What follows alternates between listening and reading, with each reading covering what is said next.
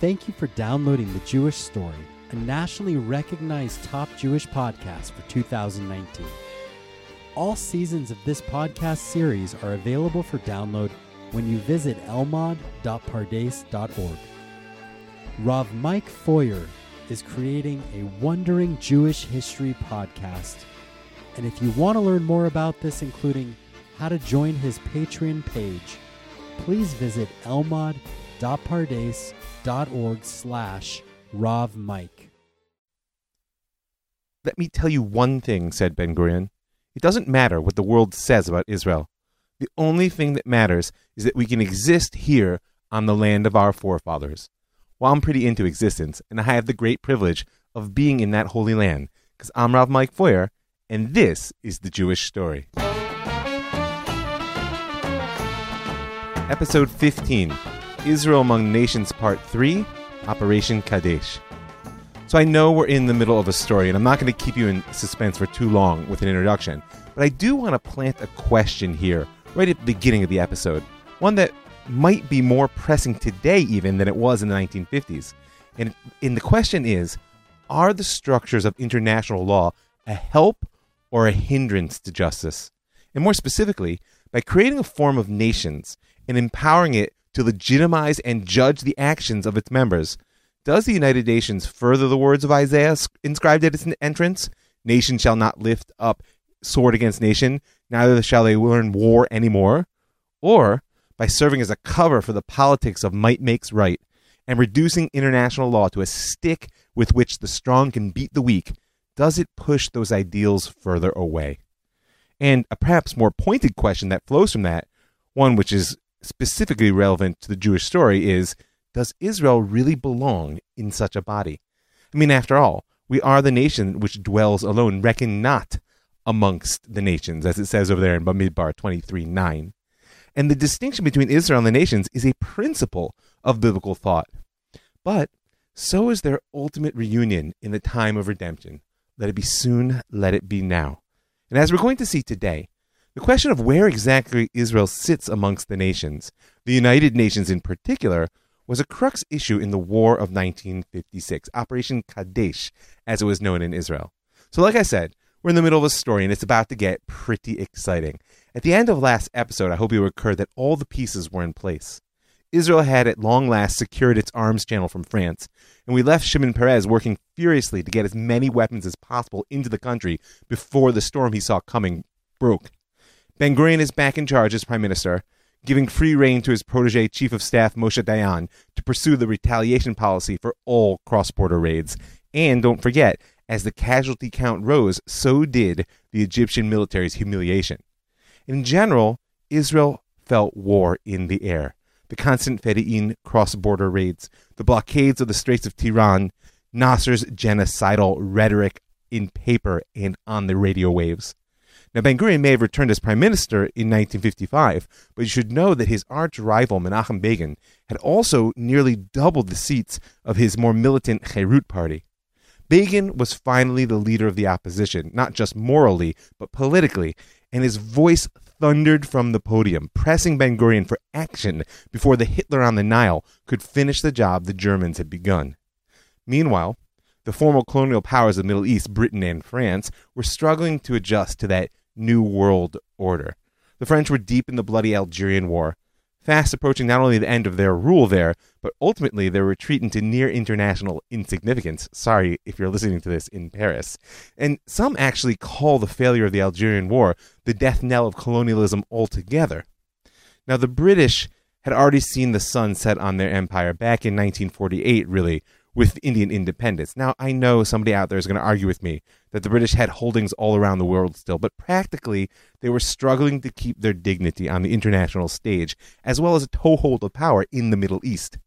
And they should have heard the end of that era when Foreign Secretary Selwyn Lloyd tried to threaten Nasser in February of nineteen fifty-six. The secretary was in Cairo to insist that Nasser negotiate in what was rapidly becoming the Suez Crisis. When the Egyptian dictator stonewalled, Lloyd reminded him that we still have Glubb and the Legion. Now, he was referring to General John Bagot Glubb, who you may remember from the War of Independence, British subject commander and really architect of the British trained and equipped Jordanian Legion. But Lloyd's attempt at colonial power play became a moment of the emperor has no clothes. Nasser laughed in his face and informed the secretary that King Hussein of Jordan had just now exiled Glubb from his country. That news only reached the foreign secretary on his return trip to England. So at the beginning of nineteen fifty-six, Nasser looked to be on top of the world.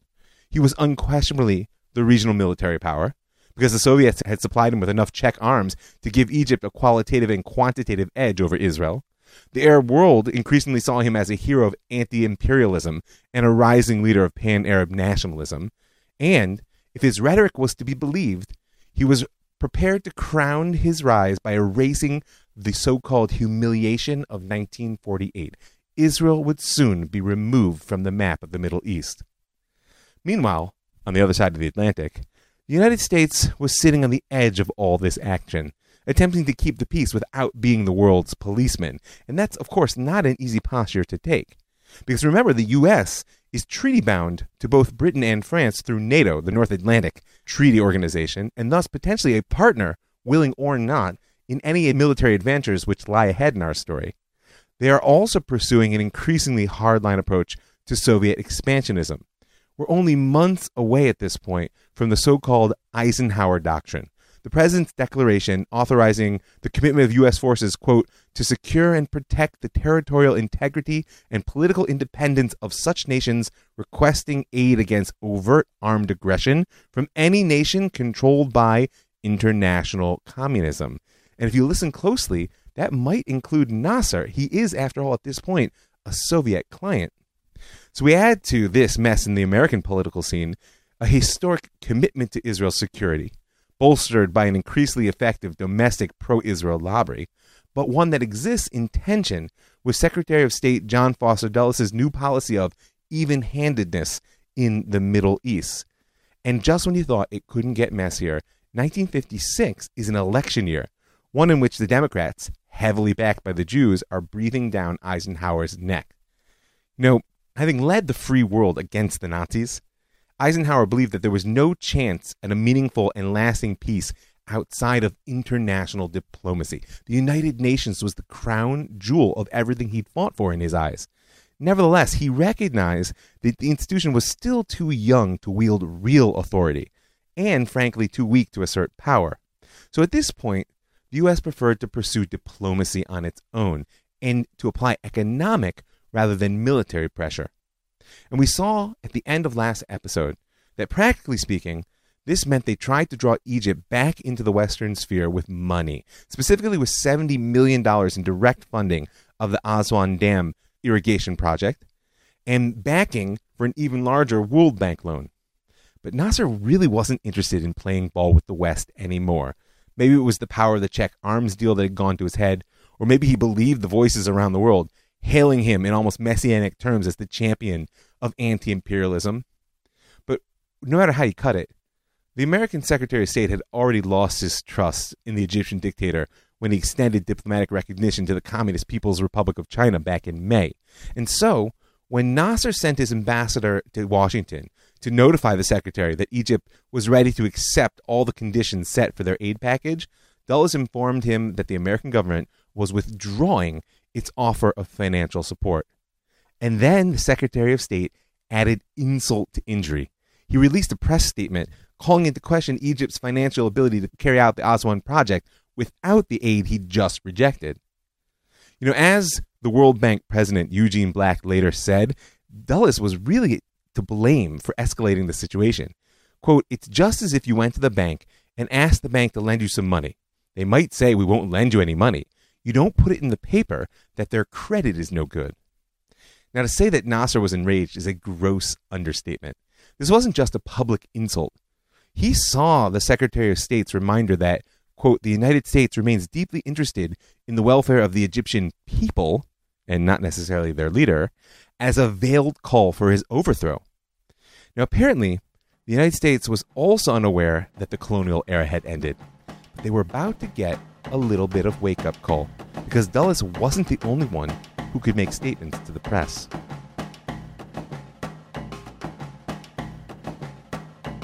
On July twenty-sixth, nineteen fifty-six, only a week or so after the withdrawal of American aid for the Aswan Project, President Nasser declared martial law throughout Egypt and then sent his troops into the Canal Zone and announced to the world the nationalization of the Suez Canal.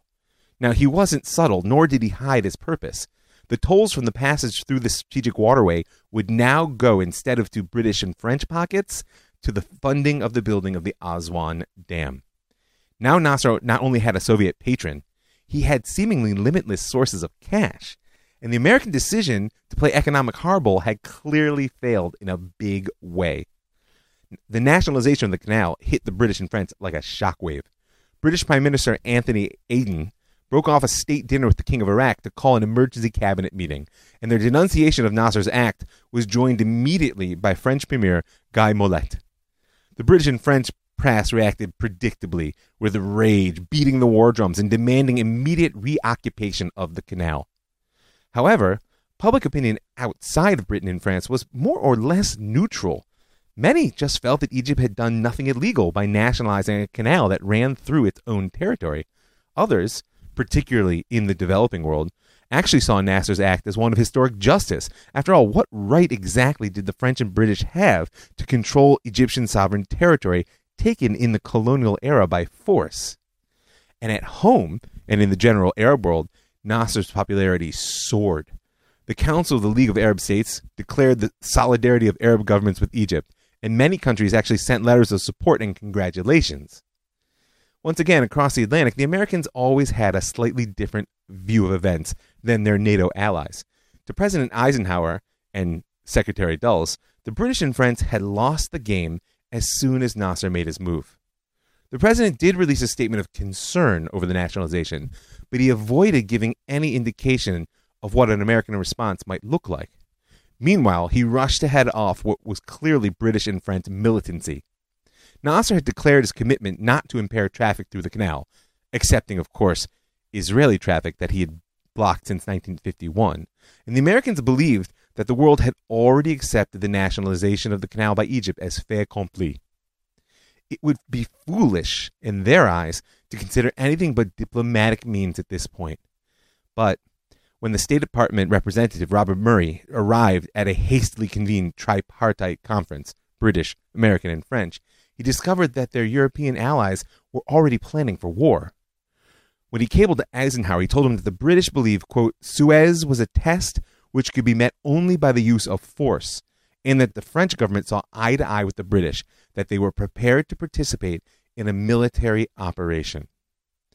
Now, when the United Nations was founded in nineteen forty-five, two of its charter principles were to save succeeding generations from the scourge of war, and to establish conditions under which justice and respect for the obligations arising from treaties and other sources of international law can be maintained. And the struggle which is coming highlights just how lofty and frankly irrelevant those sentiments were only ten years later. As the summer progressed, and the British and French moved closer to war, American attempts at diplomacy moved into high gear. England and France seemed to play along, but what the U S saw as a way of preventing conflict, the Europeans really viewed as a delaying tactic, one that would buy them time while they planned their attack. In August, Secretary of State Dulles traveled to London for yet another international conference on this crisis, this one now made up of all the world's major maritime powers.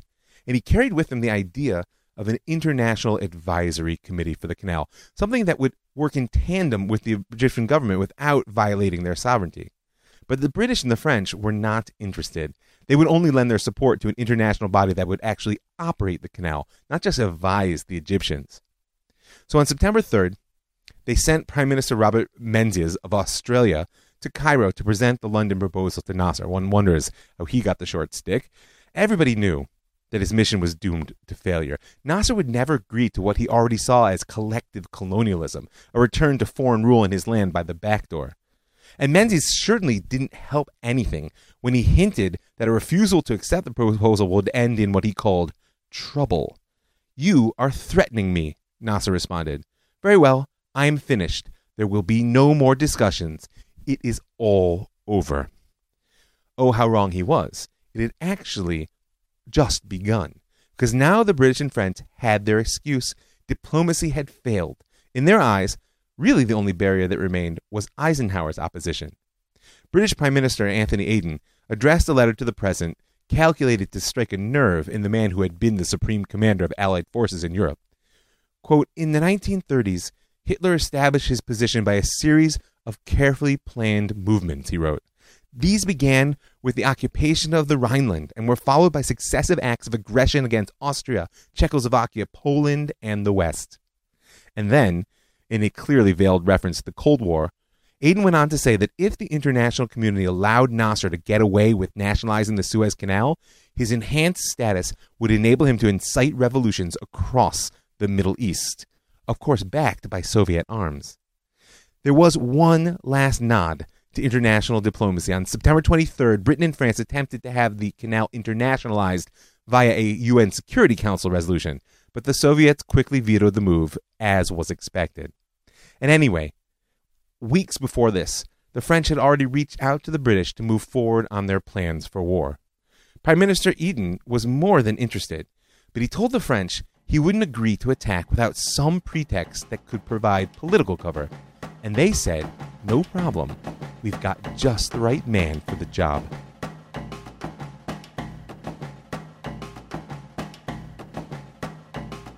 Back in Israel, Nasser's newfound assurance on the international stage had led to an increasingly belligerent posture across the border. The Fedayeen raids rose in frequency, and Ben-Gurion and Dayan responded with ever larger scale retaliation. And as the conflict intensified, so did the Egyptian rhetoric. We must be strong, Nasser declared, in order to regain the rights of the Palestinians by force. In midsummer, only weeks before the nationalization, the commander in chief of the Egyptian army announced, the hour is approaching when we will stand in the front ranks of the battle against imperialism and its Zionist ally. A scent of siege began to grip the country, and as the pressures rose, cracks began to show in Ben-Gurion's cabinet, not surprisingly along the old fracture lines between the activists and the diplomats. We've discussed it many times. I'm not going to go over it or even overstate the differences between Ben-Gurion's militarists and Moshe Sharett's diplomats. In the end of the day, it's always important to remember that each one believed both war and diplomacy were critical to Israel's survival. But whereas Ben-Gurion's style was belligerent, Sharett's was appeasing. And furthermore, perhaps the biggest difference between them was that Sharett had far more trust in the structures of international law, particularly in the United Nations. At the end of March, after a particularly bad Fedayeen attack, the cabinet held a marathon six-hour debate over Ben-Gurion's proposal to finally conquer the Gaza Strip once and for all and remove the threat of the Fedayeen. According to Sharett's diary entry of the day, when he insisted that war was not the solution and that rather they should turn to the U N, the prime minister scoffed at him and at the international body. Sharett responded that were it not for the United Nations, the Jewish state would not have come into existence at all, at which point Ben-Gurion exploded. No, no, no, he shouted. Only the daring of the Jews created the state, not any um shmum resolution. Um shmum, the um is umot ha'olam, which is the nations of the world, and in Hebrew it's um, and it's um shmum means nothing. So you got to hear the dismissal in that. And Ben-Gurion was far, alo- far from alone in his dismissal of the U N, by the way. Because throughout the violence of the nineteen fifties, Israel as a whole, Israelis I should say, looked at the United Nations and the international mechanisms created to monitor their ceasefire with their Arab neighbors with increasing resentment, things that were just meant to hold them back and force them to fight with one hand tied behind their back. And furthermore, Israeli leaders were quick to learn that there was a clear double standard operating in international law.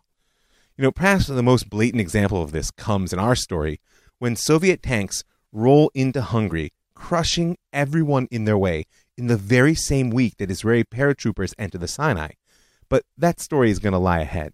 For now, as a hard spring turned toward an increasingly bloody summer, the activists within the cabinet began to press for a preventative war against Egypt.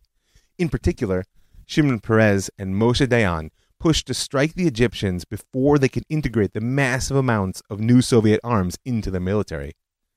Now, I do feel the need to open a slight window on the psychology of this time, lest anyone listening think that this was simply warmongering or raw reactive fear. And I think that the best way to do this is by quoting one of the most famous speeches in Israeli history. It was given by Moshe Dayan as a eulogy for Roy Rotenberg, a kibbuznik murdered by the Fedayeen in the late spring of nineteen fifty-six. Just listen to one paragraph. It's a little bit long, but pay attention. "Yesterday at dawn, Roy was murdered. Let us not today cast blame on the murderers. What can we say against their terrible hatred of us? For eight years now, they've sat in the refugee camps of Gaza and have watched how before their very eyes we've turned their land and villages, where they and their forefathers previously dwelled, into our home. It is not among the Arabs of Gaza, but in our own midst that we must seek Roy's blood. How did we shut our eyes and refuse to look squarely at our fate and see, in all its brutality, the fate of our generation? Beyond the furrow of the border surges a sea of hatred and revenge, revenge that looks towards the day when the calm will blunt our alertness, the day when we shall listen to the ambassadors of malign hypocrisy who call upon us to lay down our arms. Because we swore a thousand times that our blood will not be spilled lightly, and yet again yesterday we were tempted. We listened, we believed. Let us take stock today with ourselves. We are a generation of settlement, and without the steel helmet and the gun's muzzle, we will not be able to plant a tree or build a house. Let us not fear to look squarely at the hatred that consumes and fills the lives of hundreds of Arabs who live around us. Let us not drop our gaze, lest our arms be weakened. This is the fate of our generation. This is our choice, to be ready and armed, tough and hard, or else the sword shall fall from our hands, and our lives will be cut short." It's worth listening to that again. But did you hear the elements? He doesn't blame the Arabs for their hatred. He only sees the reality that choosing to live for him means choosing to fight, and choosing not to fight means bringing needless death upon his brothers. And he certainly doesn't look to the international community, the ambassadors of malign hypocrisy, who call upon us to lay down our arms, for any protection, much less salvation. Moshe Dayan was the face of a generation which saw its choice as to live by the sword or to die by it. Now, in nineteen fifty-six, there was a good argument to be made that this was the case.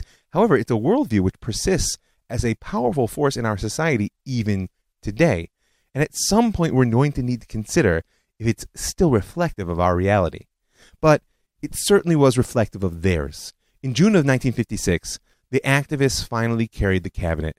Ben-Gurion forced the foreign minister's resignation, and within less than a year, Moshe Sharett went from being prime minister to foreign minister to private citizen.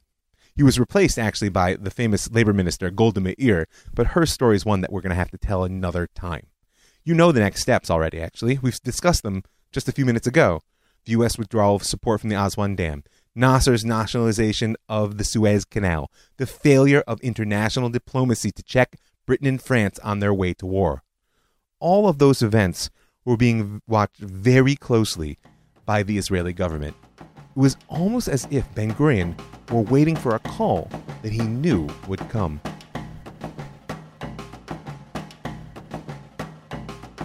By the summer of nineteen fifty-six, the French Connection had reached new heights. Dozens of jets, hundreds of tanks, ammunition beyond count were flowing into Israel. Beyond the arms, there was also growing intelligence cooperation and ultimately an emerging sense that France and Israel were allies in a united struggle.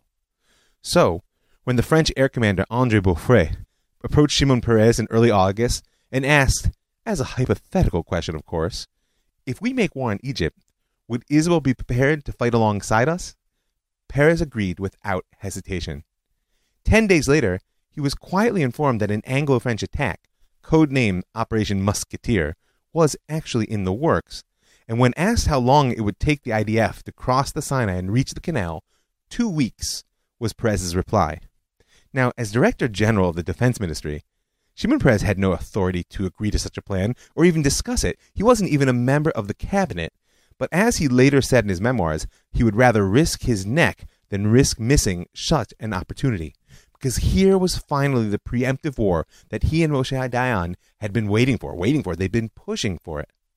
And so in early September, when the French asked straight out if Israel was prepared to attack Egypt in conjunction with France and Great Britain on October twentieth, Peres said, "Yes, but I do have to ask." He cabled Ben-Gurion twice, getting no answer. And so he jumped on a plane and flew back to Jerusalem, where he and Moshe Dayan teamed up to convince the old man that their moment had finally come. But still, the prime minister refused to comment. By mid-September, the French upped the ante, saying that the price for their continued support, read arms, was Israel's participation in the now certain upcoming operation. On September twenty-third, Ben-Gurion finally cabled Peres back in Paris. Tell them that their dates suit us, was all his message said. And so, on September twenty-ninth, Foreign Minister Golda Meir and General Moshe Dayan arrived in Paris on a French bomber, shopping list in hand, and a massive airlift of French arms began. You know, Natan Alterman, the poet famed for his Magasha Kesef, the silver platter, really the voice of the generation of forty-eight, and in many ways the man who replaced Uri Tzvi Greenberg as the poet-prophet, this time on the left. He was allowed to witness the unloading of one of the French transports, and his words, I think, give voice to the fear and hope that were so characteristic of his times. Perhaps this is a night of dreams, he wrote, but wide awake, and what I saw was the melting away of the terror gap between us and the forces of destruction. Iron comes, unsteadily in the bowels of the earth, tremble. Now, Israel's goal in the coming operation were clear. They aimed to remove the Egyptians from the Gaza Strip and all the bases of the Fedayeen that were attacking them, and to end their blockade of the Straits of Tiran. But Ben-Gurion distrusted the world in general, and he had many fears about entry into what appeared to be a risky and rapidly evolving war. His journal entry of September twenty-seventh actually reads, I made three negative assumptions. One, we shall not be the ones to open hostilities. Two, we shall not participate unless there's British agreement, and their agreement must include our defense against a Jordanian and Iraqi attack. Three, that no action will be taken contrary to U S opinion without it being informed. But it turns out that the Anglo-French plan depended on an Israeli first strike, and that they'd chosen the timing of their attack to coincide with the American elections in order to hobble Eisenhower's ability to react. And so Ben-Gurion balked, and the October twentieth operation was called off. But Operation Musketeer had a momentum that would not be stopped. On October twenty-second, a French Air Force plane carrying Ben-Gurion, Peres, and Moshe Dayan landed at a quiet airstrip southwest of Paris. A new deal needed to be struck. Not only had the French guaranteed that their Navy and Air Force would defend Israel's cities, it later emerged that they agreed to share their nuclear technology with the Jewish state as well. That's a story we'll have to tell at another time. And so on the third and final day of what later became known as the Sevres Conference, I'm sure I said that wrong, named for the Parisian suburb where it was held, Ben-Gurion presented a list of final objections. He was willing to cooperate with the Europeans, but not to be their mercenary. Their goal was the Suez Canal, but Israel's focus was on the Gaza Strip and the Straits of Tiran, both of which lay on the opposite side of the Sinai Peninsula. And so, with much back and forth, the plan which emerged in response to his concern had three stages. Stage one, Israel would invade the eastern Sinai, surely provoking a massive Egyptian response. Stage two, Britain and France would call for a ceasefire on both sides. Israel would announce its agreement, but nevertheless continue to advance on the battlefield toward the canal and its own objectives, and the Egyptians, wrongly invaded, would surely refuse any order to lay down their arms. Stage three, then, would be a combined British and French air and amphibious assault, aiming to secure the canal and nominally to, quote, separate the combatants who were refusing to comply with international resolutions. Nasser's army would be crushed. Perhaps his regime would fall. Britain and France, permanent members of the Security Councils, would defend Israel in the international forum. Israel would possess the Gaza Strip and the Straits of Tiran, and the Suez Canal would be back in colonial hands. What could possibly go wrong? The Israelis retreated to make their final decision. And as Shimon Peres told the story, he and Dayan worked all night with the Allies to prepare answers to all of Ben-Gurion's objections. Quote, when we came back to the villa in the morning, we wanted to show Ben-Gurion a map of the Sinai, but there was none. And so I pulled the pack of Kent I was smoking and took out the silver foil, and Dayan drew the map and the arrows on the other side. The central arrow is as far as the Mitla. The plan was to parachute into the Mitla Pass, and from there to move backward toward the eastern border. And so the plan for Israel's second war in less than a decade was mapped out on the back of a cigarette pack.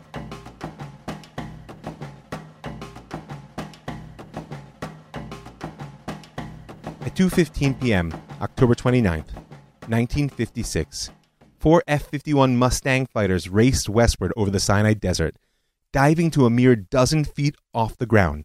Their propellers and wingtips cut the telephone lines linking the thirty thousand men of the Egyptian third Infantry to their bases in Cairo. Only an hour later, two battalions of Israeli forces, riding French-made tanks, half-tracks, and more than a hundred jeeps, equipment they had received only three days earlier from the French, rolled into Egyptian territory under the command of Colonel Ariel Sharon. They were headed for the Mitla Pass, the strategic choke point which controlled the only way to travel east to west across the central Sinai. At the same time, sixteen Douglas C forty-seven transports, flying low to evade radar, crossed the sky above them, and at five p m they rose to fifteen hundred feet, and the first of three hundred ninety-five paratroopers of the two hundred second Brigade leapt out into space just east of the Mitla Pass. The paratroopers dug in at the eastern entrance and awaited the arrival of Sharon's column. The link-up came at ten thirty p m the following night.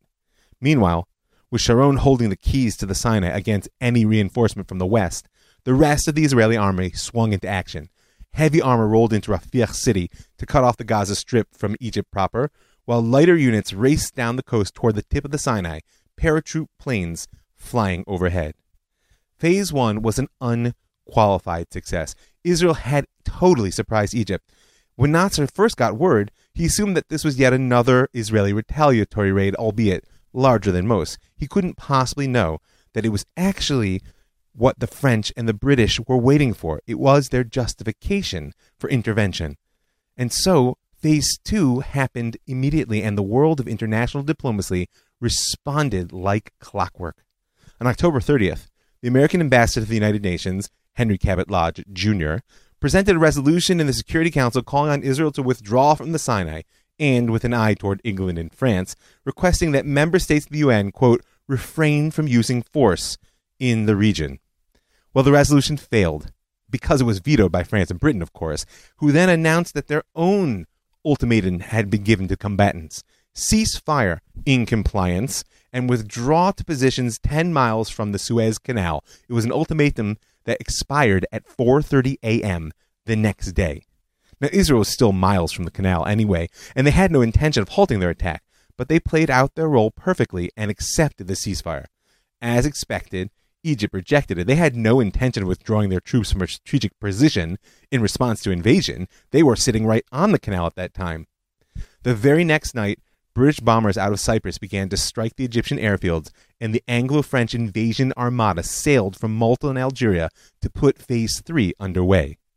Now, armada may sound like a very grandiose term, but altogether the force consisted of nearly eighty thousand British and Frenchmen on two hundred thirty warships, including seven aircraft carriers, and more than seventy merchant marine ships conscripted for transportation. They were carrying hundreds of landing craft and more than twenty thousand vehicles for the assault. The Hitler of the Nile was about to get the blitzkrieg.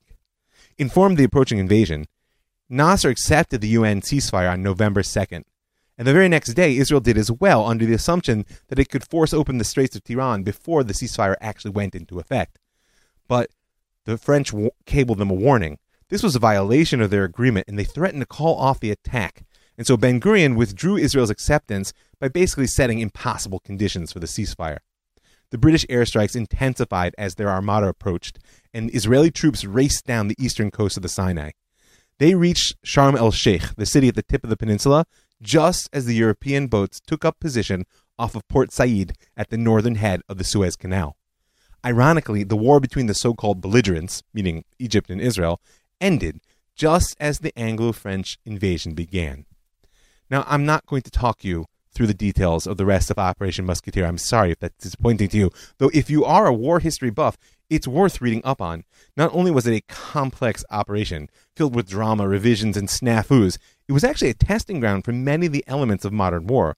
For instance, when the Royal Marines executed the first helicopter-borne assault landing in history, twenty-two choppers put ashore four hundred fifteen men and twenty-three tons of equipment in less than an hour and a half. That's pretty impressive in nineteen fifty-six.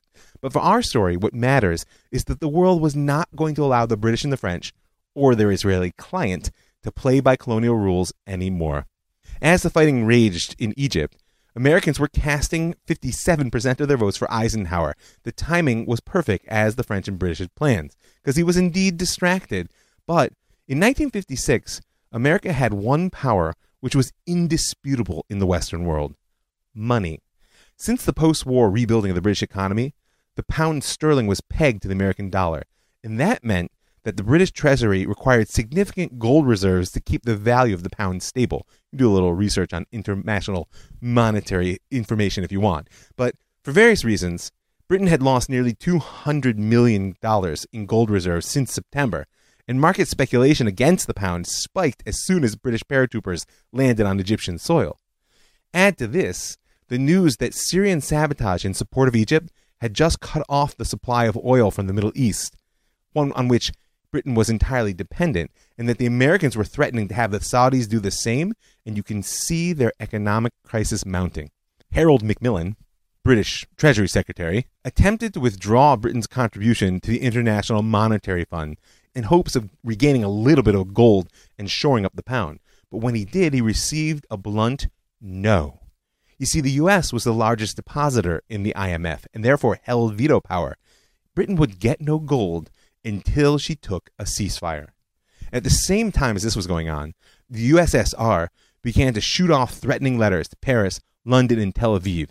Now, in reality, the Soviets were not sorry to see the world focus on the Suez Crisis rather than the suppression of the Hungarian uprising. They rolled tanks into Hungary on October twenty-fourth, only a few days before Israeli troops crossed into the Sinai. But, nevertheless, the Soviets were not about to squander their newfound influence in the Middle East by letting their client get crushed. Premier Nikolai Bulganin's letter to Ben-Gurion, written while he was still stamping out the sparks of liberty in Eastern Europe, is more than a bit hypocritical. Here's a good quote for you. "All peace-loving mankind indignantly brands the criminal actions of the aggressors who have attacked the territorial entity, sovereignty, and independence of the Egyptian state.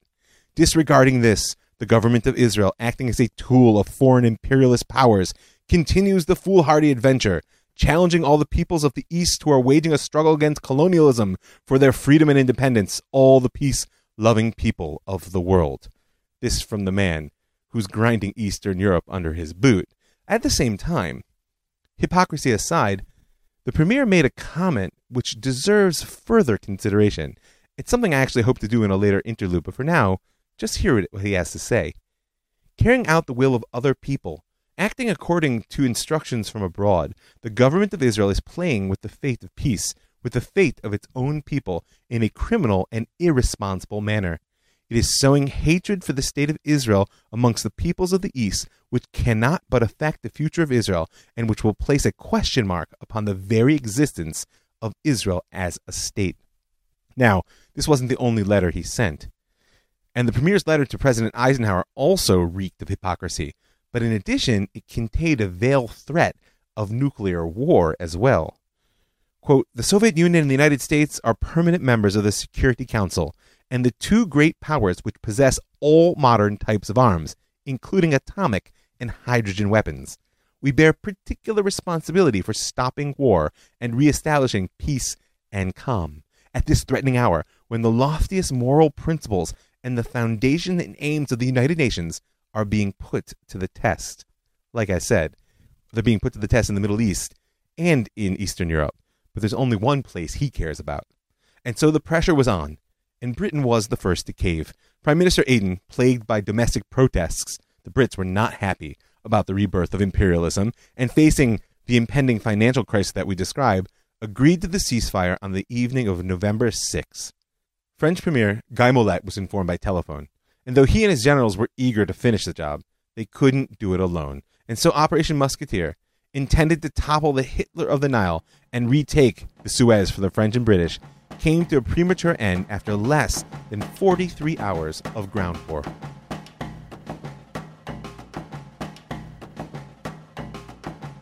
So, who won the war? And there's one thing we can say for sure. Britain and France lost. Prime Minister Eden, sick and broken, resigned in January of nineteen fifty-seven. For France, the end was a bit slower, but by nineteen fifty-eight, French soldiers returning from the failed war in Algeria and in Egypt voted out the Fourth Republic and brought Charles de Gaulle to power. The sun had clearly set on empire altogether. I can also say that Nasser unquestionably won. Left to himself, it seems that the Egyptian dictator may have never amounted to much at all. But now, because of the Cold War, he had a superpower patron to arm him, and the last gasp of colonialism in the Sinai campaign had made him a hero of the Arab world. Nasser had accomplished something that no other country in the region had yet been able to do. He'd openly defied the West and came out on top. Egypt, Syria, Saudi Arabia, and Jordan signed an Arab Solidarity Pact in January of nineteen fifty-seven, affirming their commitment to intra-Arab cooperation and really laying the groundwork for much greater political and military cooperation to come. Pan-Arabism as a worldview swept the Middle East, and with it Nasser's power grew. It will only take another decade before he's ready to wield it again. But perhaps the most dramatic symbol of the victory of Arab nationalism over European imperialism came on Christmas Eve, nineteen fifty-six, just after the European troops departed the Canal Zone, when an angry Egyptian mob in Port Said surrounded the forty-foot-high statue of Ferdinand de Lesseps, builder of the canal. Climbing a ladder, a few men placed explosives between the stone pedestal and the bronze statue, and as the crowd cheered, an eruption of smoke and fire toppled the fifty-seven-year-old symbol of colonial domination. And how about Israel? Well, at first glance, she'd achieved her immediate goals. The Straits of Tiran were open to navigation for ships coming to and from the port of Eilat, and the Fedayeen bases in the Gaza Strip were destroyed. There was even a heady moment on November seventh when Ben-Gurion made a victory speech to the Knesset, declaring that there had been a new revelation at Sinai, claiming the Sinai Peninsula had never belonged to Egypt, and arguing that Jews had an ancient historic claim to the islands of Sinapir and Tiran that controlled the entrance to the Gulf of Eilat. But within two days, things looked very different. The menacing letter from the Soviet premier that we quoted, threats of American diplomatic and economic embargo, and even signs that American Jewry might not back Ben-Gurion if he went face-to-face with the president, had him reconsidering his victory speech. The French and the British were nowhere to be seen with their promised diplomatic cover from the fallout of Operation Kadesh, as Israel knew it.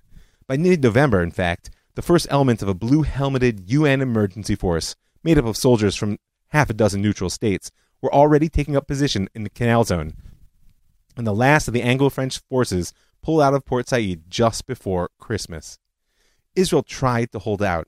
I mean, after all, she had the most to lose. And in an open address to Knesset in February of nineteen fifty-seven, Ben-Gurion expresses bitterness over the question with which we began. Are the structures of international law a help or a hindrance to justice? For eight years, he said, the United Nations has permitted acts of hostility, boycott, blockade, and murder by the Egyptian government against Israel. If the United Nations rights this wrong, that will immediately solve all the problems that trouble the American president and ourselves in connection with the Straits and the Gaza Strip, and the question of compliance or non-compliance on Israel's part will not arise at all. Israel's right to peace and security is no less valid than Egypt's right to war and destruction. The people of Israel cannot submit to discrimination in international relations. We have believed, and we shall continue to believe, in the conscience of humanity. We appeal to the American government and to all friends of peace and justice in the world to stand by our side and to help to secure for the people of Israel its international rights, sovereign equality, peace, and security. Grand words, but by March of nineteen fifty-seven, American and international pressure forced Israel to withdraw the last of its troops from the Sinai. Ben-Gurion's gamble had bought a few years of quiet, but at what price? Nasser was growing stronger, the Arab world was awakening, and Israel seemed increasingly isolated in the international world. The new revelation at Sinai and another opportunity for the emergence of the conscious humanity would have to wait just a bit longer. You know, before I sign off, I want to thank a few folks. I want to thank all the folks who give their hard-earned money for helping to make this show happen, for keeping it free and making it widely available, and I want to invite you to join them. Go right now to my website, jewish story dot co, and in the upper right-hand corner, you'll see a button that says Be a Patron, and you can click on through and make a little bit of per-podcast support. If that's too complicated or more than you bargained for, you can also write me an email at ravmikefeuer at gmail, or send me a message at ravmikefeuer on Facebook, and I'll give the details of how you can dedicate a show to the honor of someone with you today or in memory of someone who is not. So I'm happy to share that with you. Just write me. I also like to thank the Land of Israel Network. That's the land of israel dot com for creating a platform that allows me to reach so many amazing people. I want to thank the Pardes Institute, P A R D E S dot org dot I L, for building an educational institution. It gives me the privilege of teaching amazing, amazing Jews. And I want to thank you for listening. I'm Rav Mike Feuer, and this is The Jewish Story.